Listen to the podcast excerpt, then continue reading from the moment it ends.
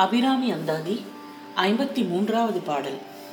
முந்திய பாட்டின் கடைசி சொல் சின்னங்களே என்று முடிந்ததால் இப்பாட்டில் சின்னஞ்சிறிய என்று தொடங்கி அந்தாதி செய்தார்.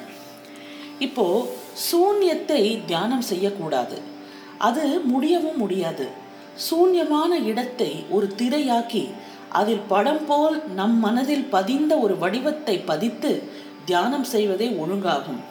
அதற்காகவே இடையே கடவுள் திருமேனியை அழகாக கூறுவது பக்தி இலக்கியத்தின் மரபாகும். அந்த தியானத்தை நாம் எப்படி செய்ய வேண்டும்? அம்பாளின் வடிவம் எப்படி உள்ளது? அதை மனதில் எப்படி பதித்து அவளை நினைத்து தியானம் செய்ய வேண்டும் என்று விளக்கும் பாடல் இந்த ஐம்பத்தி மூன்றாவது பாடல். இனி பாடலை பார்ப்போம். சின்னஞ்சிறிய மருங்கினில் சாத்திய செய்யப்பட்டும்.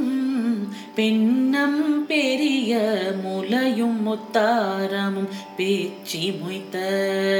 கண்ணங்கரிய குழலும் கண் மூன்றும் கருத்தில் வைத்து தன்னந்தனியிருப்பார்க்கிது போலும் தவமில்லையே. முதல் வார்த்தை சின்னஞ்சிறிய மருங்கினில். மருங்கு என்றால் இடை என்ற பொருள். சிறியது என்பதை உலக வழக்கில் சின்னஞ்சிறியது என்று சொல்லும்போது மிகவும் சிறியது என்று பொருளாகும். சின்னஞ்சிறு பெண் போலே அப்படின்னு ஒரு பாட்டு இருக்கு. சின்னஞ்சிறுசு அப்படின்னா ரொம்ப சின்னது. சின்னதுலயும் ரொம்ப சின்னது என்ற பொருள். அடுத்த வார்த்தை சாத்திய செய்யப்பட்டும். சாத்திய என்றால் தானே அணிவதன்று. கோவில்களில் அர்ச்சகர்கள் திருவுருவத்திற்கு அலங்காரம் செய்வது வழக்கம் இல்லையா? அவளின் சிவந்த நிறத்தை மேலும் சிவப்பாகும் பட்டு துணி செய்யப்பட்டு என்றால் சிவந்த பட்டு என்று பொருள். இடையில் பட்டை கட்டியதால் இடை இருப்பதை அறிய முடிகிறது என்பதாம். நெஞ்சில் பதிய வைக்கும் வரை கோவில் சிலை தேவையாகும் நம்ம எல்லோருக்கும். அடுத்த வார்த்தை பெண்ணம் பெரிய முலையும். சின்னஞ்சிறிய என்பதற்கு இணையாக பெண்ணம் பெரிய என்று சொல் வந்தது. முலையாகிய மார்பகம் ஞானத்திற்கு அடையாளம். ஆகையால் மார்பகத்தை பெரிதாக கூறுவது கவி மரபாகும். அடுத்த வார்த்தை முத்தாரமும். வெள்ளையான முத்துக்கள் பதிந்த மாலை தான் முத்தாரம். சிவப்பை எடுத்து காட்டுவது வெள்ளை. அதுவும் மார்பகத்தை விளக்கி காட்டுவதாக முத்து மாலை உள்ளது என்பதாம். அடுத்த வார்த்தை பிச்சி மொய்த்த. வெள்ளையான பிச்சிப்பூ நிறைய அவள் கூந்தலில் இருப்பதை சொல்கிறார். அதனால் ஈ மொய்த்தது போல் இடைவெளி இல்லாமல் தொடுக்கப்பட்ட பிச்சிப்பூ மாலை என்று பொருள். அடுத்த வார்த்தை கண்ணங்கரிய குழலும். மிகவும் கருப்பான குழலை உலக வழக்கப்படி கண்ணங்கரிய என்று சொல்கிறார். குழல் போல் அலங்காரம் செய்ததால் குழல் என்று கூந்தலை கூறுவார்கள். வெள்ளை பூ கருப்பு கூந்தலில் எடுப்பாக இருப்பதை உலக வழக்க சொல்லின் உணர்வால் நம்மளுக்கு தெரிகிறது. அடுத்த வார்த்தை கண் மூன்றும். சிவனுக்குரிய முக்கண்கள் அவர் மனைவிக்கும் பொருந்தும். சூரியன் வலக்கண் சந்திரன் இடது கண் அக்னி நடுவில் உள்ள நெற்றிக்கண் என்று நாம் உணர வேண்டும். சூரியன் சந்திரன் அக்னி முதலிய இயற்கை ஒளிகள் இல்லாவிட்டால் யாருக்கும் தங்கள் கண்களால் எதையும் காண முடியாது. எனவே சூரிய சந்திர அக்னிகளுக்கு ஒளி வழங்குவதன் மூலம் நம் கண்களுக்கும் ஒளி வழங்கிவிட்டாள் என்ற பொருள். இருளில் உள்ள பொருள்கள் மீது ஒளி பட்டதும் தான் நம் கண்களுக்கு அப்பொருள்கள் தெரிகின்றன. ஆனால் விடிந்த பிறகு கண்ணை மூடி நின்றாலும் அருகிய ஒளி வந்து நம்ம கண்ணுக்கு புலப்படும். ஆகவே ஒளி வழங்காவிட்டால் நம் கண்கள் பார்ப்பது இயலாது என்று நாம் உணர வேண்டும். அடுத்த வார்த்தை கருத்தில் வைத்து.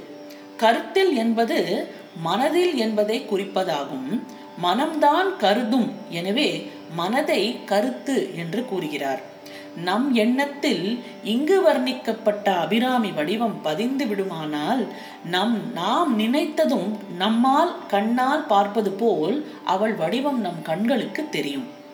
அடுத்த வார்த்தை தன்னந்தனி இருப்பார்க்கு. அதாவது உலக வழக்கு சொல்லால் தன்னந்தனி என்று சொல்கிறார். தன்னந்தனியா இருக்கிறதுனா தனியா இருக்கிறது. எந்த இடையூறும் எந்த வேறு நினைப்பும் இல்லாமல் இருப்பதே தன்னந்தனி என்ற வார்த்தைக்கு பொருள். மனதில் வேறு சிந்தனைக்கு இடமே இல்லாது தடுக்கும் போது மனதில் முன்பே பதிவாகி இருந்த அபிராமியின் அழகிய திரு உருவம் வெளிப்படும். எந்த விதமான டிஸ்டர்பன்ஸும் இல்லாமல் மனசை ஒருங்கிணைத்து ஃபோக்கஸ் பண்ணும்போது அபிராமியின் இந்த வடிவம் அழகிய திருவுருவம் நம் கண்களுக்கு புலப்படும். நேரில் அபிராமியை பார்ப்பது போலவே இருக்கும். இப்போ சிற்பியின் ஆத்மாவும் மனதும் வடித்த ஒரு வடிவம் கோவிலில் உள்ளது. அதில் அர்ச்சகர் செய்த அலங்காரமும் உள்ளது. இதை பலருடன் சேர்ந்து நாமும் பார்க்கிறோம். அப்போது நாம் பார்க்கும் உருவத்தில் ஒரு அந்நியத்தன்மையும் இருக்கும் அல்லவா? நம் மனதில் நாமே பதித்த உருவத்தை வேறு யாரும் பார்க்க முடியாது தொட முடியாது. அந்த உருவத்தை நினைக்கும் போதெல்லாம் கண்டு மகிழ முடியும். அதை நாம் மட்டுமே நினைக்க முடியும். அப்போது அந்நியம் எதுவும் குறுக்கிடாது. ஆகவே இது போலும் தவம் இல்லையே என்று சொல்கிறார். மீனாட்சி அம்மையின் திருவுருவை இதுபோல் சொக்கநாதர் தம் மனதில் எழுதி பார்த்தாராம். அது அசைவற்ற படமாக இல்லாமல் உயிருடன் கூடிய ஓவியமாக இருந்ததாம். ஒருவன் திருவுள்ளத்தில் எழுதி பார்த்திருக்கும் இந்த உயிர் ஓவியமே என்று மீனாட்சி பிள்ளை தமிழில் வருகை பருவம் என்ற இடத்தில் குமரகுருபரர் பாடுகிறார். இப்படி நம் மனதில் பதித்த உருவம் உயிரோடு கூடிய உருவமாகையால் இது போலும் வேறு ஒரு தவம் இல்லை என்று சொல்கிறார் இந்த பாடலில். இனி அபிராமி அந்தாதியின் ஐம்பத்தி மூன்றாவது பாடல் தன்னம் தனி இருப்பார் தவம் பற்றி கூடும் பாடல் இன்னும் ஒரு முறை இதோ. சின்னஞ்சிறிய மருங்கினில் சாத்திய செய்யப்பட்டும் பெண்ணம் பெரிய முலையும் முத்தாரமும் பேச்சி மொய்த்த கண்ணங்கரிய குழலும் கண் மூன்றும் கருத்தில் வைத்து தன்னந்தனி இருப்பார்க்கிது போலும் தவமில்லையே.